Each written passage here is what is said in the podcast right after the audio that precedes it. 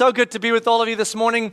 Uh, you know, just by the way, just a quick side note. Um, I had the privilege of standing quietly in the corner there, just worshiping God along with you guys, and and it is so good to hear all of your voices just lifted up in our declaration of the incredible wonders of God as we sing. And I just want to encourage you guys, uh, kind of like I did last week a little bit, like don't, don't hold back from engaging in the worship. We, we don't sing because we thought it was cool. I, I mean, singing isn't that cool for half of us. Are you like, really? And standing here and singing?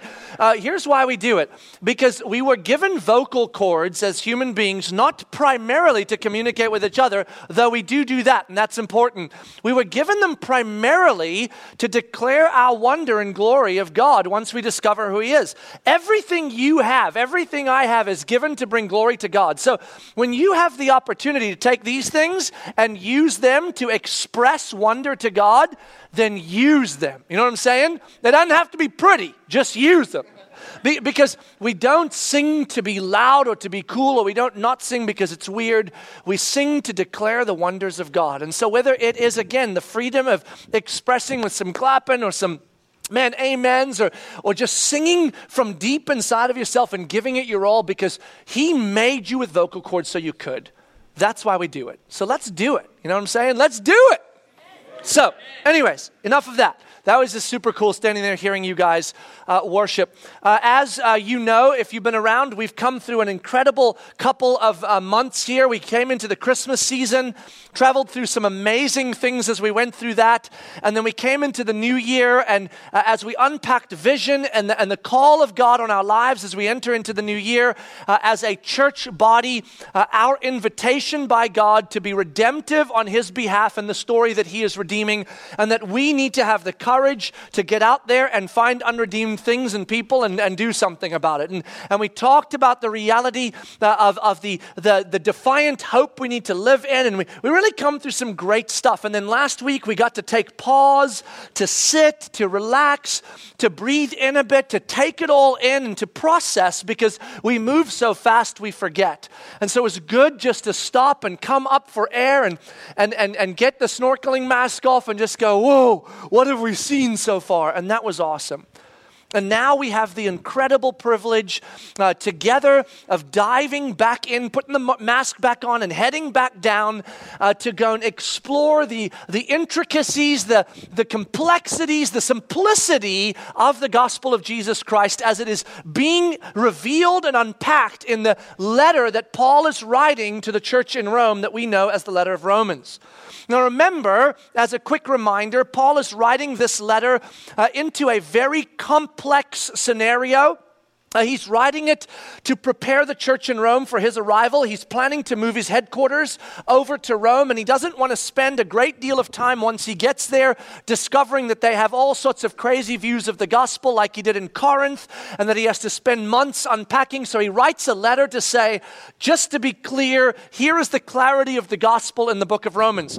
He's writing into an environment where you have a church that is both uh, Gentile and Jewish, but it's additionally complex because the Jews were really what the church started with. They were in leadership in the church. Then they were kicked out of Rome. Remember when the, uh, the, the, the, the Jews had to leave Rome for a period, and the Gentiles that were left in the church had to kind of suddenly take leadership and, and kind of figure themselves out. And then a couple of years later, when the Jewish people were allowed to return to Rome, suddenly they come to a church that's now led by the Gentiles, and they were leading it, and they are in the middle of reintegrating into this church of Jews and Gentiles and mixed leadership. And what does it mean? And what does the gospel really say about us doing this together, even though we were once enemies?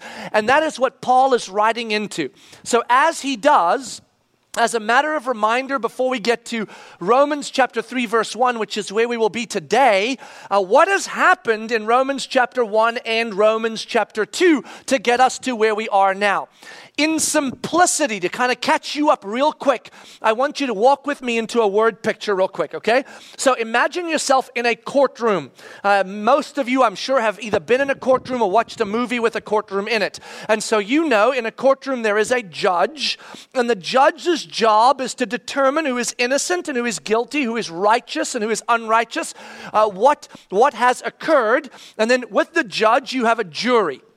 And the jury are a group of peers with the accused uh, and they are listening in and they partner with the judge to try to determine whether the accused is in fact guilty or whether they are not guilty, whether they are condemned or whether they are not condemned. And then you have the accused uh, who sits condemned but is uh, placing their hope in the judge and the jury. And then you have the, the attorneys that are working at presenting the facts so that the jury and the judge can make their good determination. So that's a courtroom, right? Then there's a group of people that believe themselves to be in the jury and a group of people that feel they partner with God on determining the guilt of the other people. And then there's the group of people that are, in fact, the condemned and they are defending themselves. And then there is Paul, through the Holy Spirit, who is the attorney presenting the evidence. That's what's happening in the first part of the book of Romans, okay? And Paul starts in Romans chapter 1 and he directs his attention at the accused. Romans chapter 1 is the world, the, the pagan world, the world that did not know God, the world that did not follow God, the world that did not care about God, that world. Let's, let's present some evidence, right? How'd that go? And so he says, This world, uh, they knew the things of God. They had every reason to follow God. He gave them his creative wonder through creation, and yet they did not follow him. And so now their behaviors followed suit, and look what ended up happening. You remember Romans chapter 1, the disaster of our human story? And so if you are sitting in the jury box listening to this unpacking, what are you doing? You're thinking, why deliberate? Why go into a secret room? I mean, the evidence is so obvious to the condemning nature of these people. Oh, can we just can we just skip the formalities, declare them guilty, and move on? So you can feel it. The jury box, the the the Jewish legalists and the Greek moralists who are all in the jury box uh, from both the secular and the at that time people of God perspective. They're all sitting in the jury box, looking over at the judge, nodding their heads. Oh, oh the accused. Unbelievable. Unbelievable. You know, fist pump, you got this. You don't even need us. It's so obvious, right? And then chapter 2, Paul opens up. I'll just read this to you. I don't have to go there yet. He opens up with these words. Remember this, chapter 2, verse 1? Therefore, you have no excuse, and you think that sentence is to the accused, right? Paul's attention right here on the accused. Therefore, presented evidence, you have no excuse. Go, jury, fist pump, boom. But actually, what you don't notice in a moment until the next sentence is that Paul has diverted his attention to the jury box, right? And he goes like this accused, accused, accused, evidence, evidence, evidence. Yes, amen, amen, amen. And he goes like this Therefore, you have no excuse. He diverts his attention to the jury box. Look, we see it here. Oh man, every one of you who judges, for in passing judgment on another, you condemn yourself. He just pulled the entire jury box out of the jury and stuck him on the stand and went, You are actually the accused, along with the accused.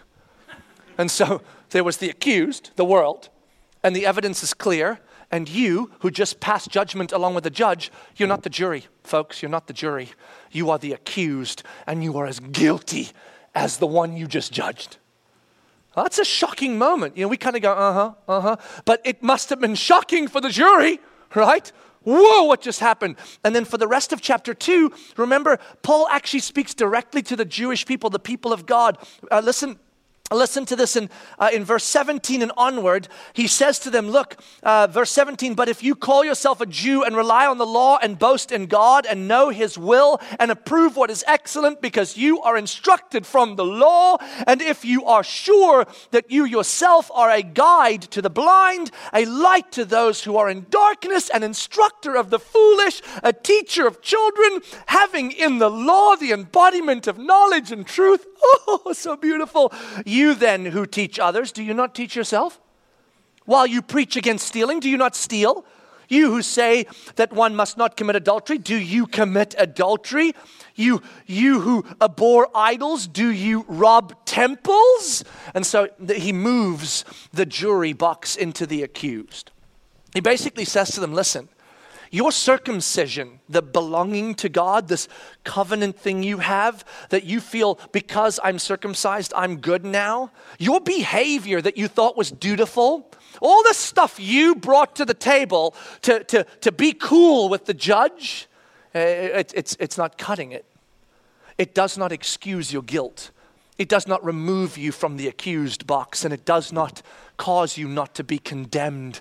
So you are as condemned as your brother who you judged because they ignored God. Shocking moment, right? What do you think your response would be to that, to that revelation? I mean, how, how would that go for you? You thought you were the jury the entire time. Some, some bozo tells you you're not. What are you, what are you going to do? Are you going to go, oh, thank you for revealing that truth to me. I'm so glad I now know I'm condemned. No, you're going to go, what are you talking about, man? So you're going to argue with him now. And, and Paul has been around the block enough, doing this for years now, engaging with both Gentiles and Jews. So he already knows the arguments that are brewing in the minds of those who will read the letter of uh, the uh, Romans. He's, he already knows what's going to come next. And so he beautifully, inspired by the Holy Spirit, actually begins to present the very questions that you and I would think if we were moved from the jury box into the accused and immediately jump into a self defense. Uh uh uh, no, this can't be, right? So here's the first question question that would emerge if you were in this position, and it's the right question. Take a look at this. Chapter 3, verse 1. Now you can go there and take a look, page 1041 if you're using one of the Bibles we provide, or Romans chapter 3, verse 1 if you're using a smart device, or one of your own Bibles that you brought. Uh, look at this. So he just said your circumcision doesn't save you. Your, your dutiful actions don't save you. you. You're not right with God as much as your, your jerk brother isn't right with God. And, and then look at this. Then what advantage has the Jew? Or what is the value of circumcision? Isn't that the, the right question? You just spent generations living as the people of God, dutiful toward the Father. You have a covenant relationship with Him where you are circumcised because you belong. All that seemed to matter a great deal, didn't it? For generations, that seems to have mattered.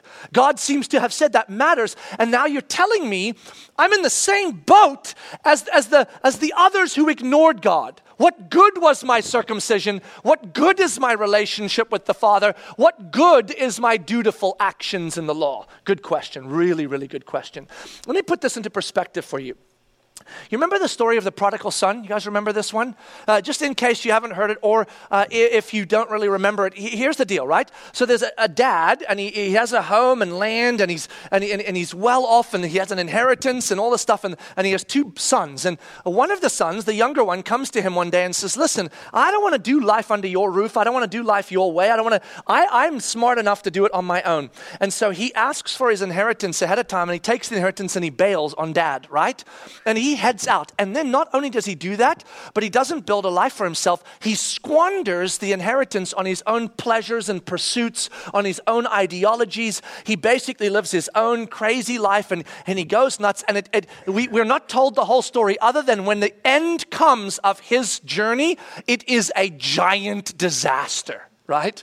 I mean, he literally doesn't have food to eat and is a pig pen. You, you start getting the whole mafia experience. He borrowed from the wrong people. He gambled in the wrong places. He's a, and, and now, now he's paying the fruit of that.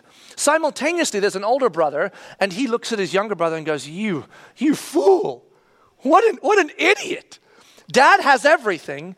You are going to inherit it from him. You're going to have all this. And if you just stick to the plan and you keep keeping dad happy, he will keep giving you cool stuff. And eventually, when he dies, we get it all, right?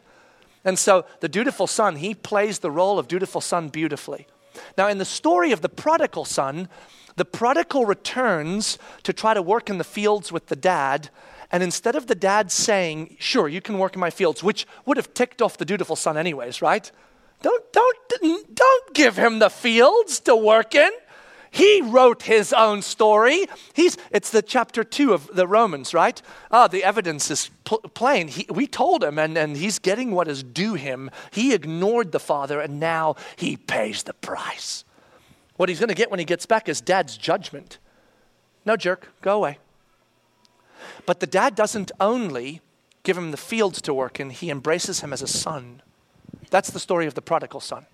And the dutiful son gets ticked off and he's like, You didn't throw parties for me, you're throwing a party for him. What good has it been that I would have been in this house? That's essentially the story, right?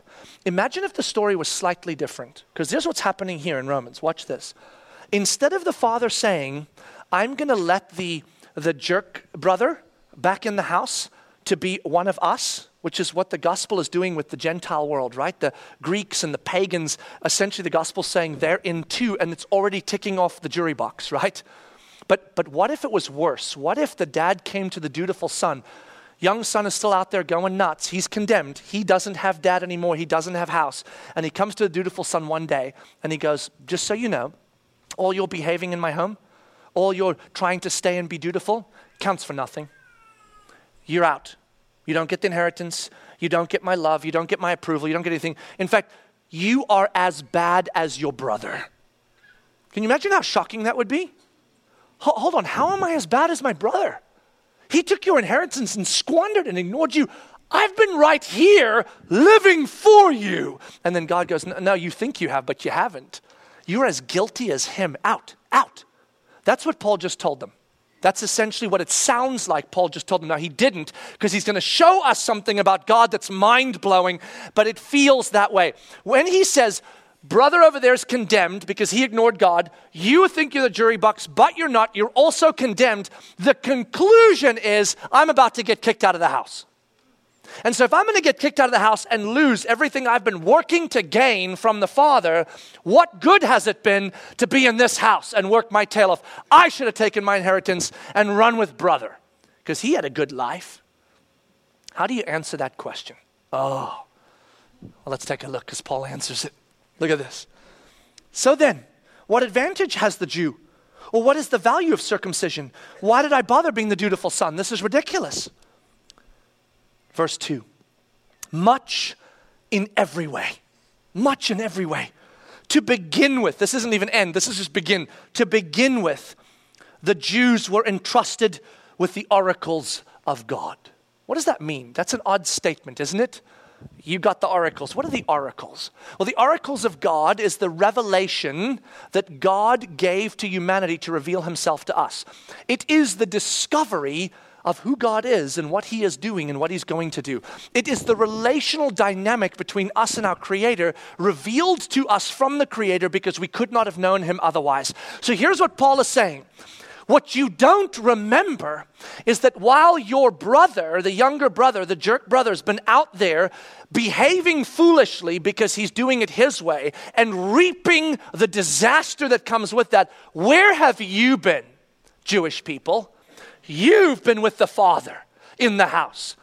Did he not pull you from slavery when you were enslaved as a people? Did he not pull you across the Red Sea when you were going to die? Did he not sustain you in the desert when you should have rotted? Did he not cross over you with the, uh, into the promised land and across the Jordan River? Did he not protect you from all those who were against you? And when you behaved foolishly and the consequences of your foolishness played out in you being taken by some other nation, did he not rise up a redeemer and rise up a judge to send and set you free from one uh, empire after the next.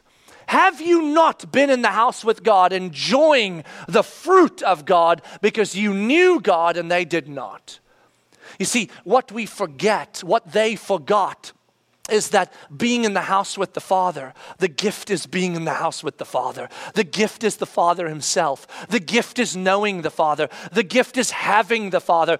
Because what we often do, what they were doing is, it is not the Father that you're interested in, it is what the Father can give you that you want. And so you see the Father as a hard man with a rule, a set of rules. And if you dutifully follow the rules, then the Father will give you what you need and what you want. And if you don't follow the rules, then He won't. So you do your part even though you hate it. And eventually you'll get what the other brother won't because you've been dutiful. That is not the heart of God. That is not how God thinks, works, or behaves. The beauty of the oracles of God is that they would know God and have God for themselves. The other people didn't have him. The younger brother, squandering himself, was not with the father. There's no photographs, there's no Facebooks, there's no memories, there's no beautiful family moments. He's out wasting his life while you were home with dad. That would be enough. If you are now condemned and all you got out of this deal was that out of duty you ended up having the Father for most of your life and now you lose him, even if that were true, that would be enough. But you're not going to lose him. Don't you get it? Not only did you have him, but what he's going to show you right now is that in your condemnation, he's not kicking you out. He's going to show you, should I give this away now? Yes, okay. He's going to show you that you're not in the house because you've been dutiful. You're in the house because he's been faithful. Your condemnation is as clear as the one who left, but you both get to stay because he's going to invite the other one back and he's going to keep you.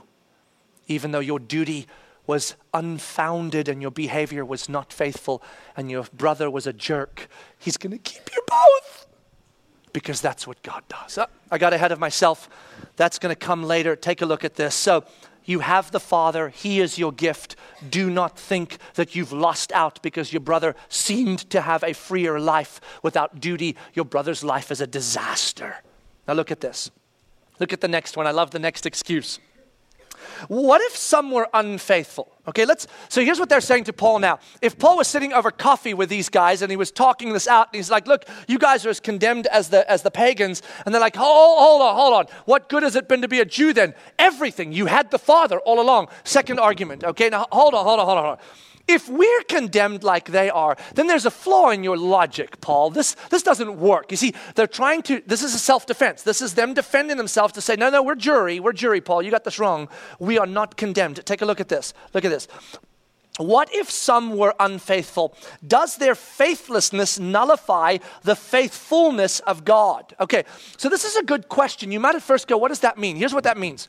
So, God is in covenant with his people. And the way a covenant works is that two people enter into the covenant, and then if one of the groups of people fail to stay faithful to the covenant, then the other group of people, other person, is set free from the covenant and does not fulfill the promises. Okay, you with me so far?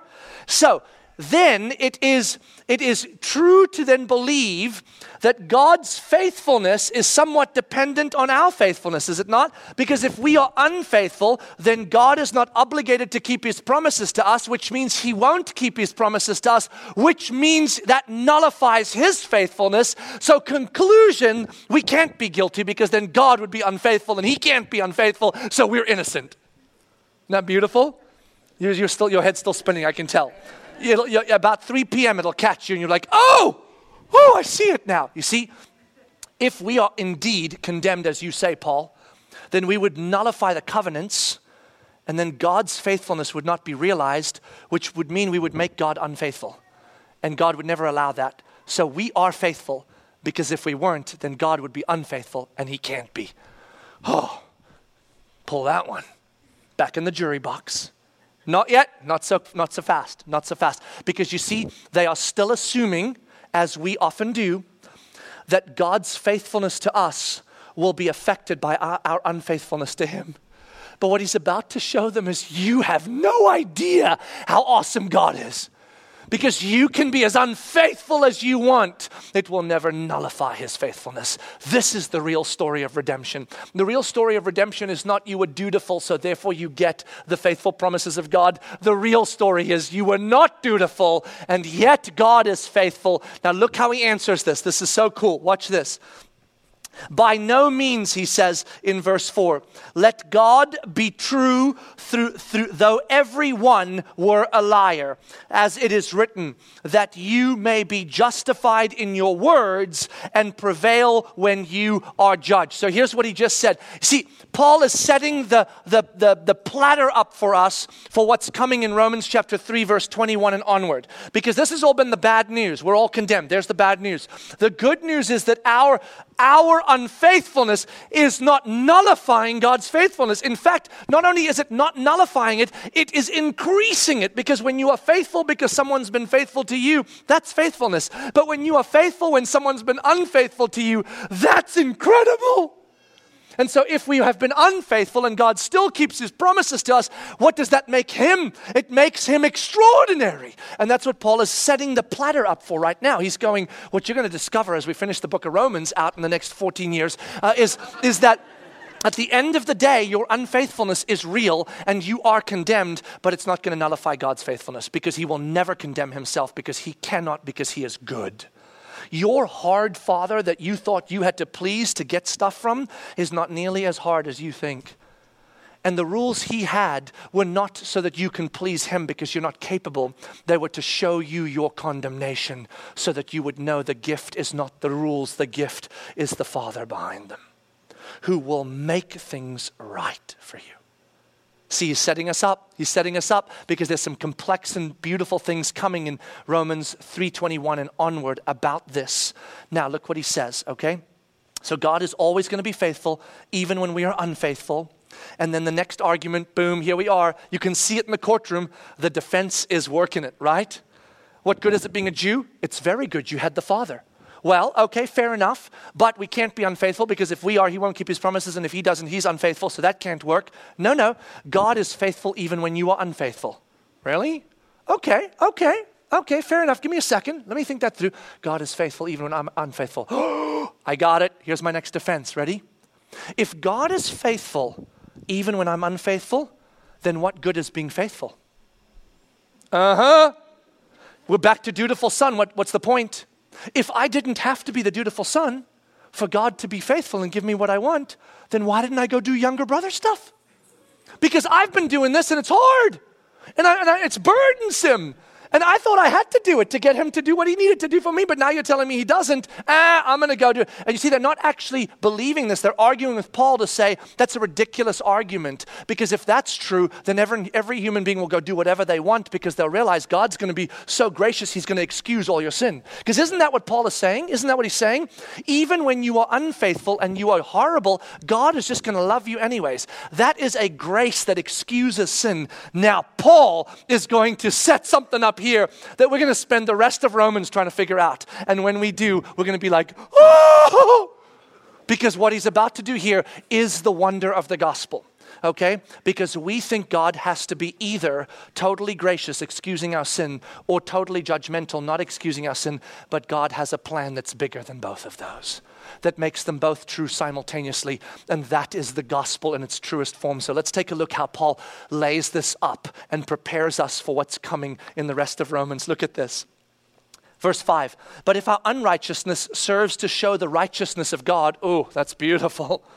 What shall we say? That God is unrighteous to afflict wrath on us? I, I speak in a human way. Here, here's what Paul's saying is He's saying, Your argument is that if, if my unrighteousness, uh, God is faithful despite my unrighteousness, then the best way to make God awesome is to be super unrighteous, right? Because the worse I am, the more He seems faithful. Do you, do you see how that works?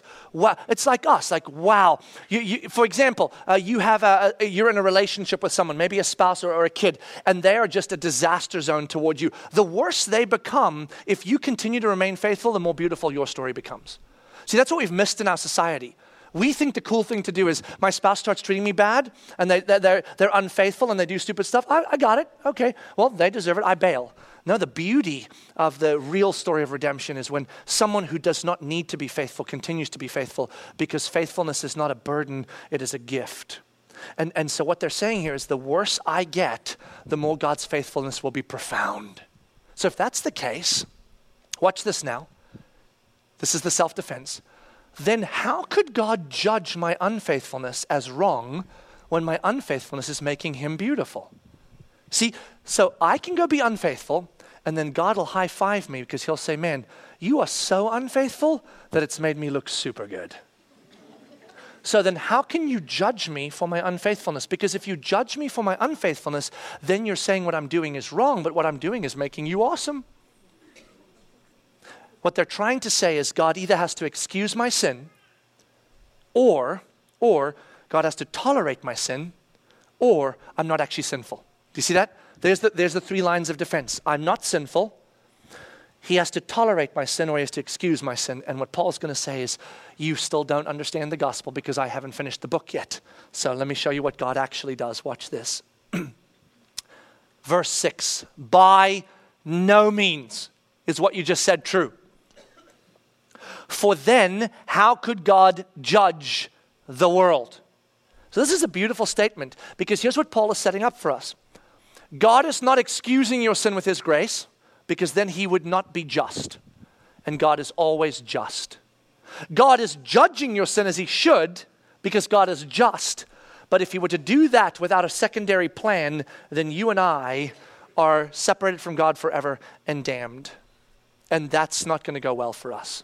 And then God doesn't keep His faithful promises that He made to us, which makes Him not faithful, right? So, how's God going to keep His promises and be righteous, a righteous judge? How's He going to be merciful and gracious? yet judge our sin as it ought to be judged? That is the grand question that is being laid on the table for us, preparing us for Romans chapter 3, 21 and onward. Watch this now. Look what he says. But if through my lie God's truth abounds to his glory, the worse I get, the better God looks, why am I still being condemned as a sinner? The worse I do, the better God looks. Why is he judging me? And why not do evil that good may come. Why not do that? As some people slanderously charge us with saying their condemnation is just. What Paul just said here is this You're asking the question if God is going to judge me, how can he judge me if what I'm doing is making him more awesome, right? I shouldn't be judged. And what Paul's saying is no, no, no. God is going to judge the world and everyone in the seat of condemnation. He's going to do that. So buckle up. But what you guys are accusing me, Paul, of saying is that the way God is going to overcome judging you is to excuse your sin but he's not going to. That is slanderous, and you have accused me of saying that. Do you see how they just said that?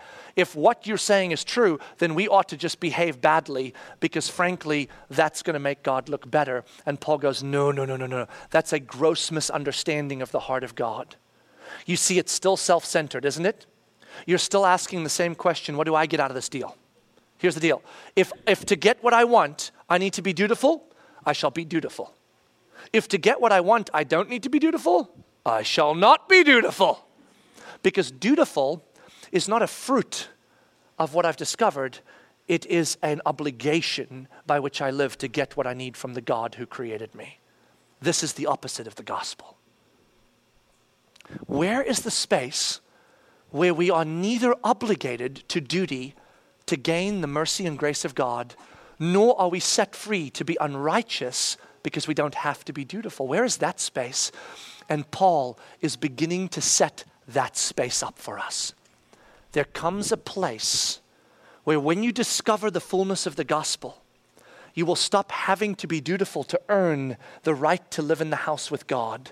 But you will not stop being dutiful because the reason you'll be dutiful will have utterly changed. And you will discover that you are not dutiful, but you are free. And you are living by his ways because he is freedom. Let me give you a clue about what's going to happen in the verses to come. We're not going there today, but it's coming, right? The gift of the gospel, what's being set up here is this the gift of the gospel, the redemptive work of Jesus, is that despite the fact that you were either the prodigal son running, ignoring God, doing your own thing, or the dutiful son living in the house, religious, following the little boxes, devotions every other day. Oh my gosh, church your whole life. Mm, so good. Regardless of which one of those two you live in, the gift of God is that both of you don't deserve to live in the house, but both of you will.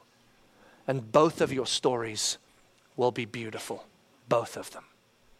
When I was growing up, when I was growing up, uh, I, I, I had a rough time uh, understanding how my story was super cool for God because I grew up in a home uh, where Jesus was always part of things. So, you know those little testimonies you used to do where that you get the little sheet and then it would say before Jesus and then dot, dot, dot, and then you write about your, your horrid life before Jesus. And then it had the come to Jesus moment, dot, dot, dot, and you wrote about your awesome experience. And then it had after Jesus, and you were like, oh, so good, so good. And then you'd have somebody come give a testimony, and they'd do the before part, and it was NC 17, and you were like, Can you say those words in church? I don't know. Oh my gosh, there's drugs, there's prison, there's, there's tattoos, and it's insane. Um, and, and, and then there's the moment that they come to Jesus, and it's like in a field in the middle of a lightning storm where they're, they're, they're high on something, and then, and then there's this evangelist that appears with an angel behind him, and, and they're like, and then they fall on the ground and they worship the God of the universe, and then right afterwards, clean as a whistle tattoos even miraculously disappeared, right?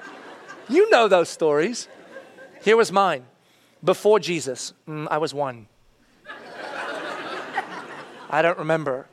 I was a colicky baby, so perhaps talk to my mom. She'll tell you how terrible I was. But I don't really remember, so not a whole lot. I screamed a bunch. Then I came to Jesus. Hmm, somewhere between one and 10. I kind of discovered Jesus. So I make something up. Uh, there was this thing at a Baptist church where there was an evangelist, and I think I said the prayer. Oh, good, I have something to put on a paper. Wasn't lightning, dramatic. I already knew it. But I kind of went, it's new to me.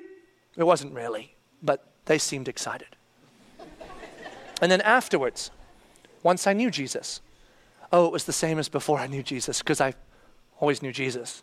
So I don't really remember the, the other. That's a terrible story. There's no lightning, there's no angel, there's no tattoos, there's nothing. I mean, don't get me wrong, by the way, I, I like tattoos, so there's nothing wrong with tattoos. They don't necessarily equate to prison.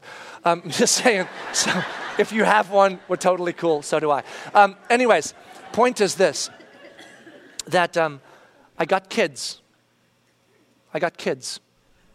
And once I got kids, I realized, I, I, I realized, oh my goodness, do you know which story I want for my kids? My story. I don't want the other one for them. I don't want prison and lightning storms and all sorts of stuff. I just want mine. That someday they get a piece of paper and it says before Jesus and they go, I don't really remember.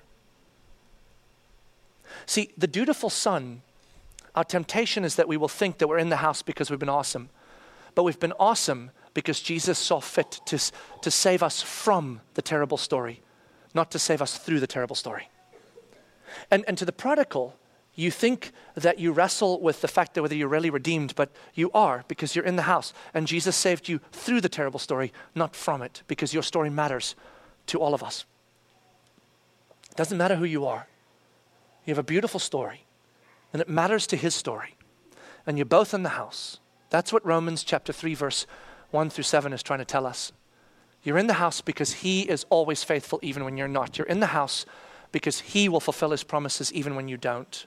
And then you know what the fruit of the gospel is? If the gift of the gospel is that you get to live in the house because He's awesome, then here's the fruit of the gospel. Since you now know how awesome He is, wouldn't you think that everything He tells us to do would be for freedom and not for bondage? Wouldn't you think that the dutiful things we think are rules to keep Him happy are actually beautiful boundaries to keep us safe? You start living a righteous life not because you feel you need to prove something to God, but because He's already proven something to you. That He's not a hard father that you're trying to please, He is a good father trying to keep you safe. Do it His way.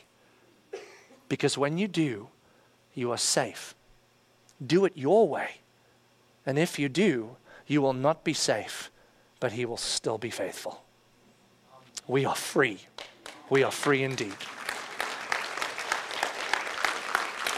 Welcome to Romans, baby. Let's pray. God, you're so good. You're so good. We're right here in the middle of the bad news, God. We just found out we're all condemned, whether we were in the jury box or on, the on the condemned seat. We've laid out our defense and it falls flat.